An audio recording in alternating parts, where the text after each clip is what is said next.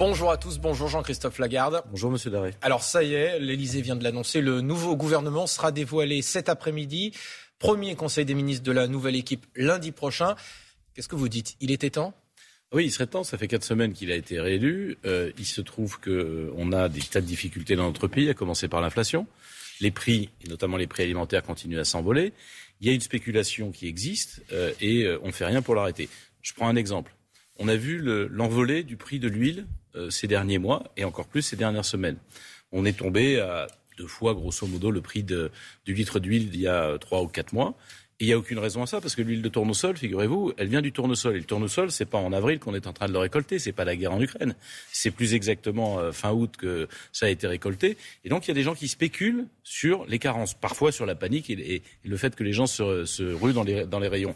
il faut à un moment donné qu'un gouvernement puisse casser la spéculation. Et moi, je suis pour qu'on puisse bloquer un certain nombre de prix de façon temporaire pour éviter que des gens s'engraissent sur le dos de la guerre et sur le dos des Français. Alors l'inflation, on va y revenir dans quelques instants, mais cette équipe gouvernementale, qu'est-ce que vous en attendez?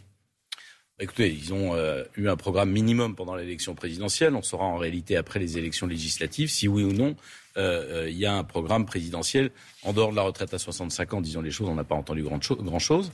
et j'attends d'abord de savoir si les ministres qui sont là seront des gens dont le profil peut inspirer le sentiment de la compétence. C'est quoi un profil qui inspire le sentiment de la compétence?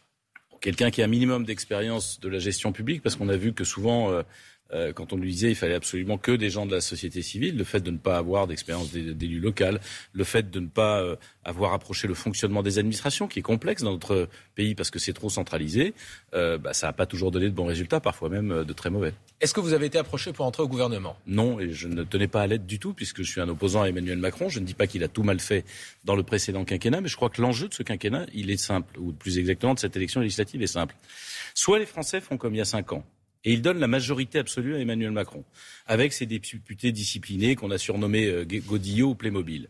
C'est-à-dire qu'il lève la main dès que euh, M. Macron donne un coup de sifflet. Et il fera comme d'habitude. Il discute avec personne, il négocie avec personne, il n'envisage personne.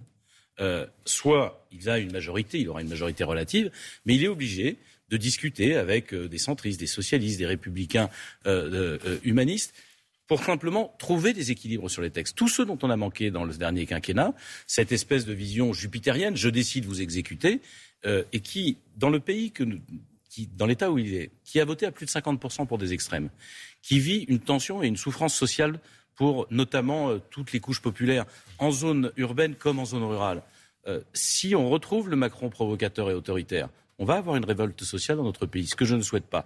Moi, je pense qu'il faut l'obliger à construire une majorité en tenant compte de la vie des autres. Après tout, nous avons été des millions de Français à voter pour lui au second tour pour éviter Marine Le Pen pas pour lui confier le pouvoir. Qu'est-ce qui vous différencie fondamentalement de lui? Pourquoi est-ce que l'UDI ne fait pas partie de la majorité aux côtés de la République en marche, du Modem euh, ou d'Horizon? Beaucoup de choses. La première chose, je parlais de la vision autoritaire du pouvoir. Moi, je crois à la société du contrat. Quand on ne discute pas avec les élus locaux, quand on ne discute pas avec les responsables syndicaux, quand on ne discute pas avec euh, ce qu'on appelle les corps intermédiaires, c'est-à-dire ceux qui représentent des pas, des, pas entiers de la société. Quand on pense que tout se décide de l'Élysée, euh, on oublie une grande partie de la société française. Il y a quelque chose qui m'a beaucoup frappé entre les deux tours. Pendant cinq ans, communistes, socialistes, centristes, républicains, on a proposé que quelqu'un qui est handicapé, qui touche l'allocation adulte handicapé, puisse, quand il se marie, la conserver pour garder sa dignité et son autonomie. Il a, la déconjugalisation, c'est un terme barbare, c'est pour ça que j'explique. Il l'a refusé pendant cinq ans. Ses députés Playmobil ont voté contre pendant cinq ans systématiquement. Et parce qu'il était en difficulté entre les, deux, entre les deux tours de l'élection, il a dit un jour à une émission de radio, bah oui, il faut qu'on bouge là-dessus. Je répète, le président de la République est quelqu'un qui ne discute que quand il y est contraint. Ce sont aux électeurs de l'y obliger lors des élections législatives. En un mot, question courte, est-ce qu'il y aura des ministres, pas vous, mais est-ce qu'il y aura des ministres de l'UDI Oui, non, dans le gouvernement? Je ne le crois pas, parce que les membres de l'UDI souhaitent à la fois un pouvoir plus équilibré, souhaitent un pouvoir décentralisé, rapprocher les citoyens. Il faut reconfier des, pouvoirs aux régions, euh, aux départements, aux communes. On l'a vu pendant la crise Covid. L'État est lourd, il est inefficace et en plus il est coûteux. Justement, on, peut voir de façon extrêmement précise dans ces premiers pas d'Elisabeth Borne une, volonté effectivement d'imprimer sa marque. Elle était hier au Muro pour son premier déplacement. Comment vous jugez ses débuts à, la première ministre? Je ne juge pas les débuts au bout de trois jours. Euh, et puis, je me méfie d'une chose. Vous savez, j'ai entendu le président de la République dire j'ai changé, je vais changer, etc. Enfin, c'est un exercice classique des responsables politiques avant les élections. Moi, j'attends les preuves de changement. Et comme je viens de le dire, le seul changement que les Français ont la possibilité d'imposer, c'est un changement de façon de gouverner. C'est l'obligation de mieux regarder ce qui se passe dans les, territoires. C'est l'obligation de mieux regarder ce qui se passe dans les quartiers populaires qui ont été abandonnés pendant le précédent quinquennat. Bref, c'est de ne pas le confier tous les pouvoirs. Sinon, il ne faut pas s'étonner ensuite et manifester contre les excès de pouvoir. Vous évoquez au début de notre entretien la, la question de l'inflation. On sait que Bercy réfléchit euh, également peut-être à une mesure pour bloquer les loyers. Vous y serez favorable? Encore, je ne crois pas qu'il y ait de spéculation sur les loyers. Par contre, il y a une spéculation sur l'alimentaire. Aujourd'hui, le prix de l'huître d'huile, je le répète, il est au prix de l'essence. Avant, on rigolait en disant on pourra toujours mettre de l'huile dans nos moteurs. Ben non, maintenant c'est le même prix. Et donc, euh, c'est sur les produits qui euh, font l'objet aujourd'hui de spéculation qu'il faut bloquer quelque chose. Euh, très franchement, bloquer les loyers, ça veut dire ralentir la construction. Je suis élu d'Île-de-France. Il manque 70 000 logements à construire chaque année. Vous bloquez les loyers, ça ne vous donne pas des logements. Ça augmente les prix quand même. Le chef de l'État a beaucoup misé euh, aussi euh, depuis le second tour dans la perspective probablement des législatives sur la dimension internationale. Il s'est entretenu avec le président ukrainien, avec le président russe. Il a expliqué que la, France, je cite, allait intensifier ses livraisons d'armes à l'Ukraine. Est-ce que vous soutenez cette démarche? J'ai écrit au président de la République il y a une quinzaine de jours. Je n'ai malheureusement pas de réponse parce que j'observe que la position américaine évolue. Elle devient dangereuse. Au début, il s'agissait de défendre l'Ukraine. Aujourd'hui, le président Biden et puis euh, ses ministres disent il faut vaincre la Russie. Je n'ai aucune sympathie pour Vladimir Poutine et il faut défendre l'Ukraine. Mais vaincre la Russie, c'est franchir un, pas, un cap. C'est la pousser jusqu'au bout, si j'ose dire, euh, et donc la rendre dangereuse. Faut pas oublier que c'est une puissance nucléaire qui peut parfaitement fuir l'utilisation d'armes nucléaires sur le sol ukrainien.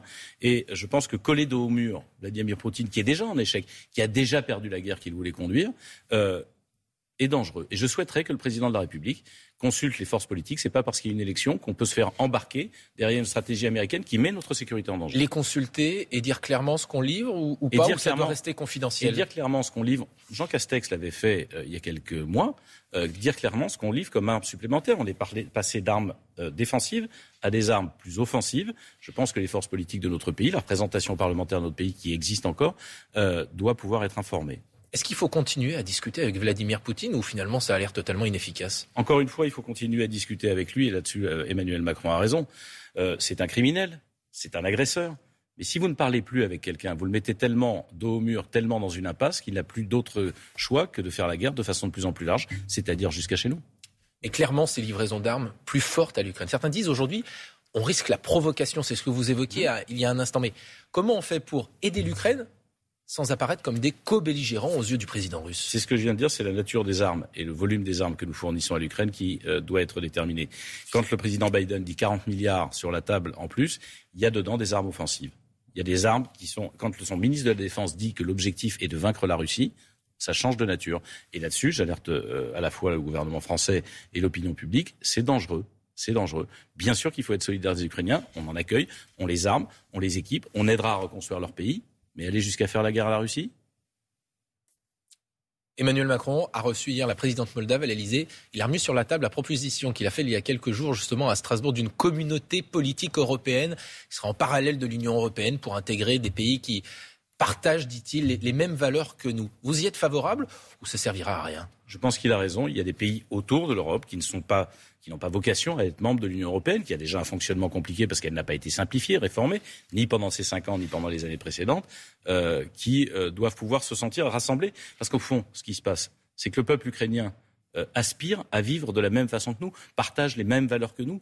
Le modèle européen, tant décrié parfois dans notre pays, c'est un rêve ailleurs, un rêve pour lequel des gens sont en train de se battre. Quand on dit que ça mettra des décennies, est-ce qu'il ne faut pas mieux être euh, totalement franc et dire vous ne rentrerez pas dans l'Union européenne? Je pense qu'il faut dire aux Ukrainiens qu'ils ne peuvent pas être dans l'Union européenne. Ça n'empêche pas de, partager une communauté politique, une, une, communauté de pensée, une solidarité. On est en train de le montrer, de le dire clairement. Ce serait la meilleure façon de les protéger.